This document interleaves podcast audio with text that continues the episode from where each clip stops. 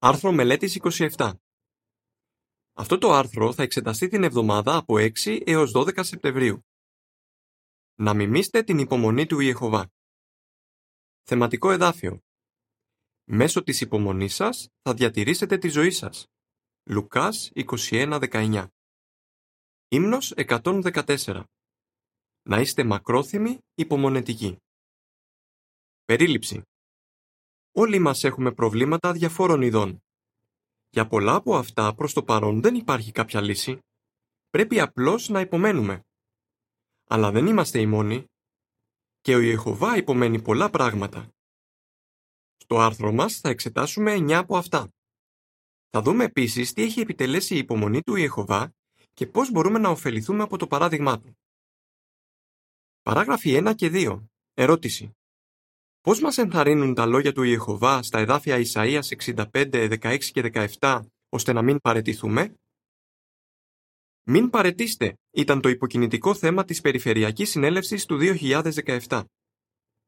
Το πρόγραμμα μας έδειξε πώς μπορούμε να αντέχουμε τις δοκιμασίες που αντιμετωπίζουμε. Από τότε έχουν περάσει τέσσερα χρόνια και εξακολουθούμε να υπομένουμε τη ζωή στο παρόν σύστημα πραγμάτων.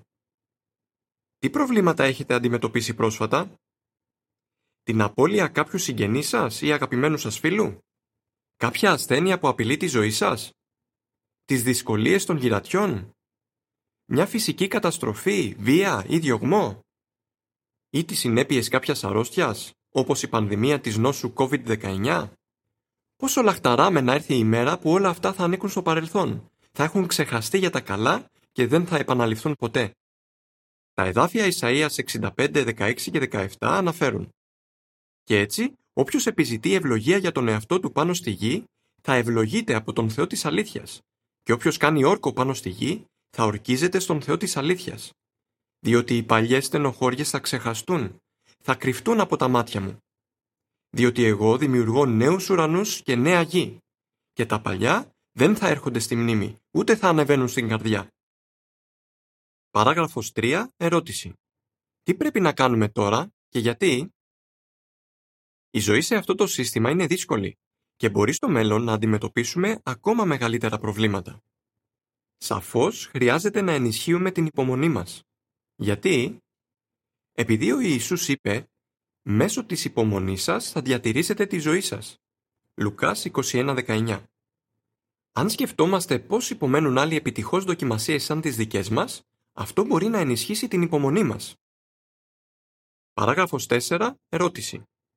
Γιατί μπορούμε να πούμε ότι ο Ιεχωβά είναι το καλύτερο παράδειγμα υπομονής; Ποιος είναι το καλύτερο παράδειγμα υπομονής; Ο Ιεχωβά Θεός. Σας εκπλήσει αυτή η απάντηση; Ίσως, αλλά για σκεφτείτε.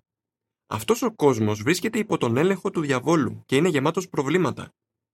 Ο Ιεχωβά έχει τη δύναμη να τερματίσει αυτή την κατάσταση στιγμιαία, αλλά περιμένει μια μελλοντική ημέρα για να το κάνει αυτό. Εν τω μεταξύ, ο Θεός μας εξακολουθεί να υπομένει μέχρι να έρθει εκείνος ο προσδιορισμένος καιρός. Ας εξετάσουμε εννιά πράγματα που η Ιεχωβά έχει επιλέξει να υπομείνει. Τι έχει επιλέξει να υπομείνει ο Ιεχωβά; Παράγραφος 5. Ερώτηση. Πώς έχει δυσφημιστεί το όνομα του Θεού και πώς νιώθετε εσείς για αυτό; Τη μομφή στο όνομά Του. Ο Ιεχωβά αγαπάει το όνομά Του και θέλει όλοι να το σέβονται. Αλλά επί έξι χιλιετίες το καλό του όνομα δυσφημείται. Αυτό ξεκίνησε στον κήπο της Εδέμ, όταν ο διάβολος, που σημαίνει συκοφάντης, κατηγόρησε τον Θεό ότι στερούσε από τον Αδάμ και την Εύα κάτι που χρειάζονταν για να είναι ευτυχισμένοι. Από τότε, ο Ιεχωβά κατηγορείται ψευδός πως στερεί από τους ανθρώπους ό,τι χρειάζονται πραγματικά. Ο Ιησούς ανησυχούσε για τη μομφή που συσσωρευόταν στο όνομα του πατέρα του. Για αυτόν τον λόγο δίδαξε τους μαθητές του να προσεύχονται «Πατέρα μας που είσαι στους ουρανούς, ασαγιαστεί το όνομά σου». Ματθαίος 6-9 Παράγραφος 6. Ερώτηση. Γιατί έχει επιτρέψει ο Ιεχωβά να περάσει άφθονος χρόνος προτού τακτοποιήσει το ζήτημα της κυριαρχίας του; Την εναντίωση στην κυριαρχία του. Ο Ιεχωβά έχει το απόλυτο δικαίωμα να κυβερνάει τους ουρανούς και τη γη και ο δικός του τρόπος διακυβέρνησης είναι ο καλύτερος. αλλά ο διάβολος έχει προσπαθήσει να παραπλανήσει αγγέλους και ανθρώπους ώστε να νομίζουν ότι ο Θεός δεν έχει αυτό το δικαίωμα. Το ζήτημα του κατά πόσον είναι δικαιωματική η κυριαρχία του Ιεχωβά δεν μπορούσε να τακτοποιηθεί από τη μια μέρα στην άλλη. Ενεργώντας σοφά, ο Θεός επέτρεψε να περάσει άφθονος χρόνος ώστε να διαπιστώσουν οι άνθρωποι πως όταν προσπαθούν να αυτοκυβερνηθούν ανεξάρτητα από τον Δημιουργό, είναι καταδικασμένοι να αποτύχουν. Χάρη στη μακροθυμία του Θεού, το ζήτημα θα τακτοποιηθεί μια για πάντα. Εκείνος θα δικαιωθεί, αποδεικνύοντας ότι μόνο η βασιλεία του μπορεί να εδραιώσει αληθινή ειρήνη και ασφάλεια στη γη. Παράγραφος 7. Ερώτηση. Ποιοι στασίασαν εναντίον του Ιεχωβά και τι θα κάνει εκείνος; Τον στασιασμό μερικών παιδιών του. Ο Ιεχωβά δημιούργησε τα πνευματικά και τα ανθρώπινα παιδιά του τέλεια, χωρίς κανένα ελάττωμα. Αλλά τότε ο στασιαστής αγγελικός γιος του, ο σατανάς που σημαίνει ανθιστάμενος, έστρεψε τους τέλειους ανθρώπους Αδάμ και Εύα εναντίον του Ιεχωβά. Και άλλοι άγγελοι και άνθρωποι τον ακολούθησαν στο στασιασμό.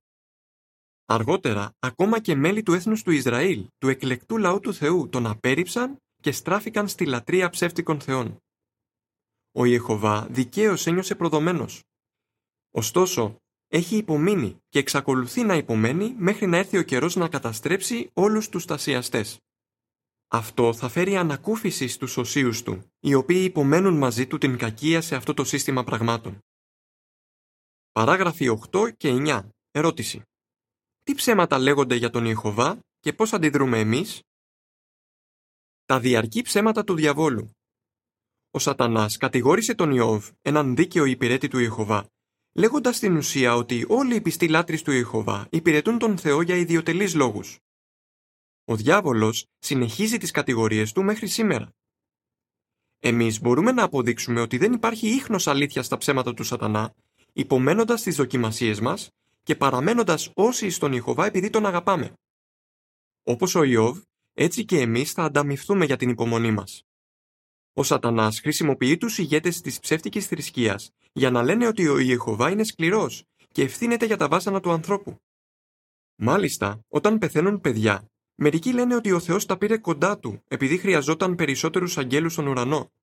Τι βλασφημία! Εμείς όμως ξέρουμε την αλήθεια. Όταν μας πλήττει μια σοβαρή ασθένεια ή όταν πεθαίνει κάποιο αγαπημένο μας πρόσωπο, δεν κατηγορούμε ποτέ τον Θεό μας. Απέναντίας, πιστεύουμε ότι μια μέρα εκείνος θα διορθώσει τα πράγματα. Λέμε σε όσους θέλουν να ακούσουν πόσο στοργικός Θεός είναι ο Ιχωβά. Αυτό του δίνει μια καλή απάντηση για εκείνον που τον χλεβάζει. Παράγραφος 10. Ερώτηση.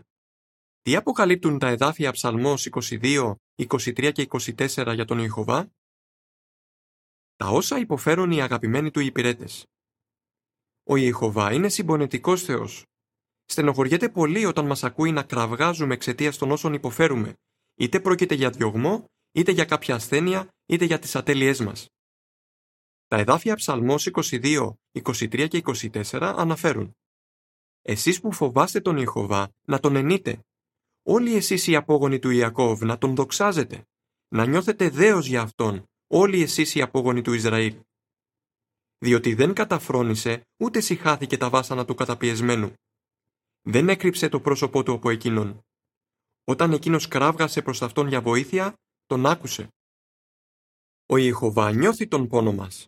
Θέλει να τον σταματήσει και θα τον σταματήσει. Θα έρθει η μέρα που θα εξαλείψει κάθε δάκρυ από τα μάτια μας και ο θάνατος δεν θα υπάρχει πια. Ούτε πένθος, ούτε κραυγή, ούτε πόνος δεν θα υπάρχουν πια. Αποκάλυψη 21.4 Παράγραφος 11. Ερώτηση. Πώς νιώθει ο Ιεχωβά για τους όσιους υπηρέτες του που έχουν πεθάνει; Τον αποχωρισμό από τους φίλους του που έχουν πεθάνει. Πώς νιώθει ο Ιεχωβά για τους πιστούς άντρες και γυναίκες που έχουν πεθάνει; Λαχταράει να τους ξαναδεί. Φαντάζεστε πόσο πολύ του λείπει ο φίλος του Αβραάμ. Ή ο Μωυσής με τον οποίο μιλούσε πρόσωπο με πρόσωπο; Έξοδος 33.11 Πόσο θα αδειμονεί να ακούσει τον Δαβίδ και τους άλλους ψαλμοδούς να ψάλουν τους υπέροχους ύμνους τους. Παρότι αυτοί οι φίλοι του κοιμούνται τον ύπνο του θανάτου, ο Ιεχωβά Θεός δεν τους έχει ξεχάσει. Θυμάται και την παραμικρή λεπτομέρεια της προσωπικότητάς τους. Κατά μία έννοια, για Αυτόν όλοι είναι ζωντανοί. Λουκάς 20.38 Κάποια μέρα θα τους επαναφέρει στη ζωή και θα ακούει και πάλι τις ένθερμες προσευχές τους και θα δέχεται τη λατρεία τους. Αν έχετε χάσει κάποιο αγαπημένο σας πρόσωπο, ήθε να σας παρηγορούν αυτές οι σκέψεις. Παράγραφος 12. Ερώτηση. Τι στενοχωρεί ιδιαίτερα τον Ιεχωβά στη διάρκεια αυτών των πονηρών τελευταίων ημερών; Την καταδυνάστευση των ανθρώπων από τους πονηρούς. Όταν άρχισε ο στασιασμός στην Εδέμ, ο Ιεχωβά ήξερε ότι οι συνθήκες θα χειροτέρευαν προτού καλυτερέψουν. Ο Ιεχωβά μισεί την πονηρία, την αδικία και τη βία που επικρατούν στον κόσμο σήμερα. Ήταν πάντοτε ιδιαίτερα συμπονετικός προς τους πιο ευάλωτους, τους αδύναμους και ανυπεράσπιστους, το ορφανό καθώς και τη χείρα. Ο Ιεχωβά στενοχωριέται πολύ όταν βλέπει τους πιστούς υπηρέτες του να υφίστανται καταδυνάστευση και να φυλακίζονται. Να είστε βέβαιοι ότι αγαπάει όλους εσάς που υπομένετε μαζί του. Παράγραφος 13. Ερώτηση. Πώς εξαχριώνεται η ανθρώπινη οικογένεια στα μάτια του Θεού και τι θα κάνει εκείνος; Την εξαχρίωση της ανθρώπινης οικογένειας. Ο σατανάς αρέσκεται να εξαχριώνει τους ανθρώπους, οι οποίοι δημιουργήθηκαν κατά την εικόνα του Θεού. Όταν ο Ιεχωβά είδε ότι η πονηρία του ανθρώπου ήταν μεγάλη στις ημέρες του Νόε, μεταμελήθηκε που είχε κάνει τους ανθρώπους στη γη και ένιωσε πόνο στην καρδιά του. Γένεση 6, 5, 6, υποσημείωση και 11. Έχουν βελτιωθεί οι συνθήκες από τότε; Όχι βέβαια.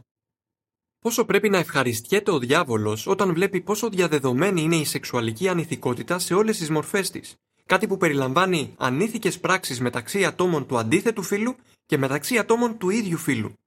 Ο σατανάς χαίρεται ιδιαίτερα όταν κάνει άτομα που ασκούν την αληθινή λατρεία να αμαρτάνουν ο Ιεχωβά θα δείξει πόσο έντονα αποδοκιμάζει κάθε ανήθικη διαγωγή όταν η μακροθυμία του τερματιστεί. Παράγραφος 14. Ερώτηση. Πώς μεταχειρίζεται ο άνθρωπος την επίγεια δημιουργία του Θεού; Την καταστροφή της δημιουργίας του. Ο άνθρωπος όχι μόνο εξουσιάζει άνθρωπο προξενώντας του βλάβη, αλλά επίσης κακοδιαχειρίζεται τη γη και τη ζωική κτήση που ο Ιεχωβά έχει εμπιστευτεί στη φροντίδα του. Εκκλησιαστής 8-9 Ορισμένοι ειδικοί προειδοποιούν ότι οι ενέργειες του ανθρώπου θα μπορούσαν να οδηγήσουν ένα εκατομμύριο είδη στην εξαφάνιση τα επόμενα λίγα χρόνια. Δεν είναι να απορούμε που λένε ότι η φύση κινδυνεύει. Ευτυχώς, ο Ιεχωβά έχει υποσχεθεί να καταστρέψει εκείνους που καταστρέφουν τη γη και να μετατρέψει ολόκληρο τον πλανήτη μας σε παράδεισο. Αποκάλυψη 11-18 τι μαθαίνουμε από την υπομονή του Ιεχωβά.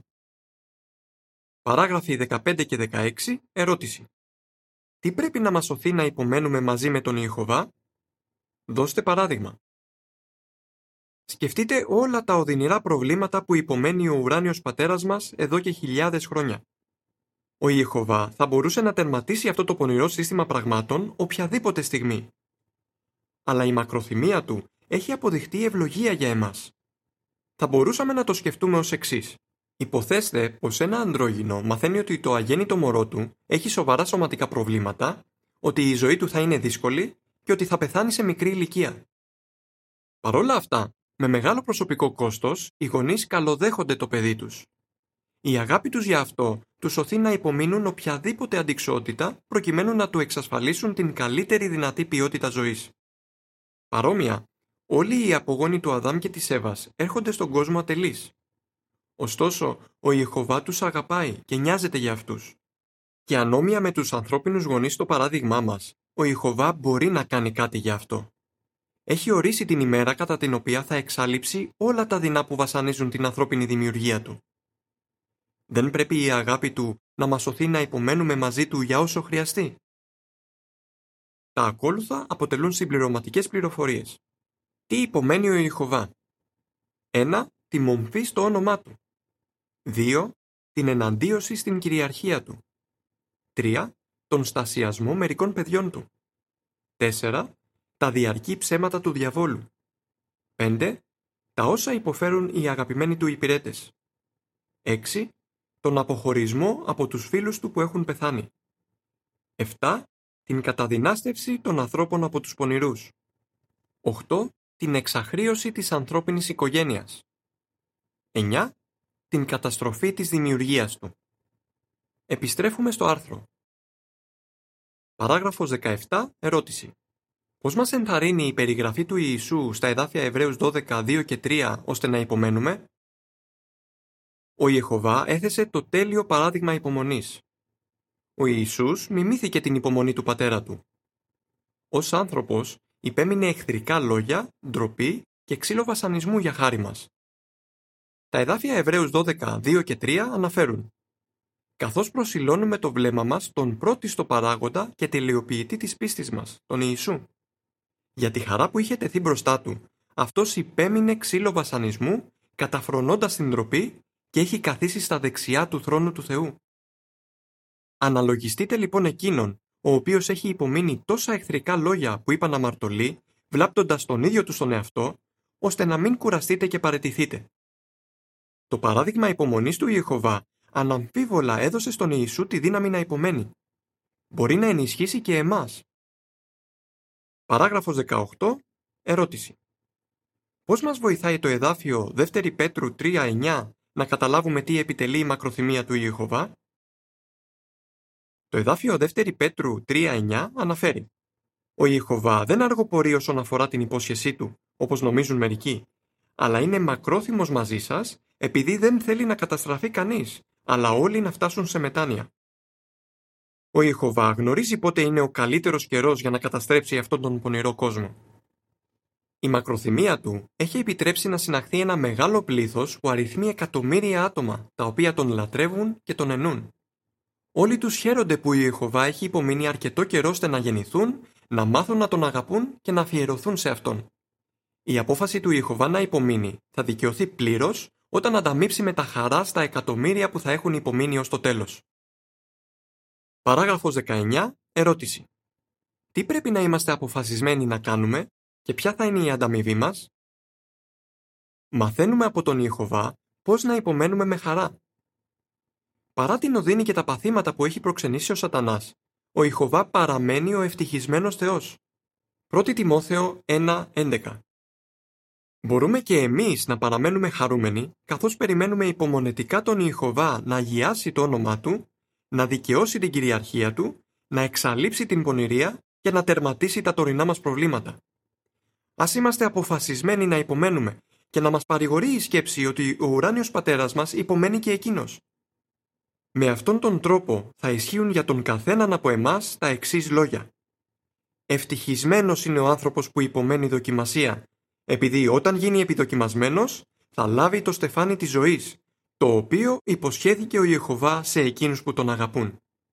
Ιακώβου 1.12 Τι θα λέγατε; Ποιο παράδειγμα της υπομονής του Ιεχωβά σας εντυπωσιάζει ιδιαίτερα; Πώς ωφελήθηκε ο Ιησούς από το παράδειγμα υπομονής του πατέρα του; Γιατί είστε αποφασισμένοι να υπομένετε; Ύμνος 139 η ζωή μας στο νέο κόσμο. Τέλος του άρθρου.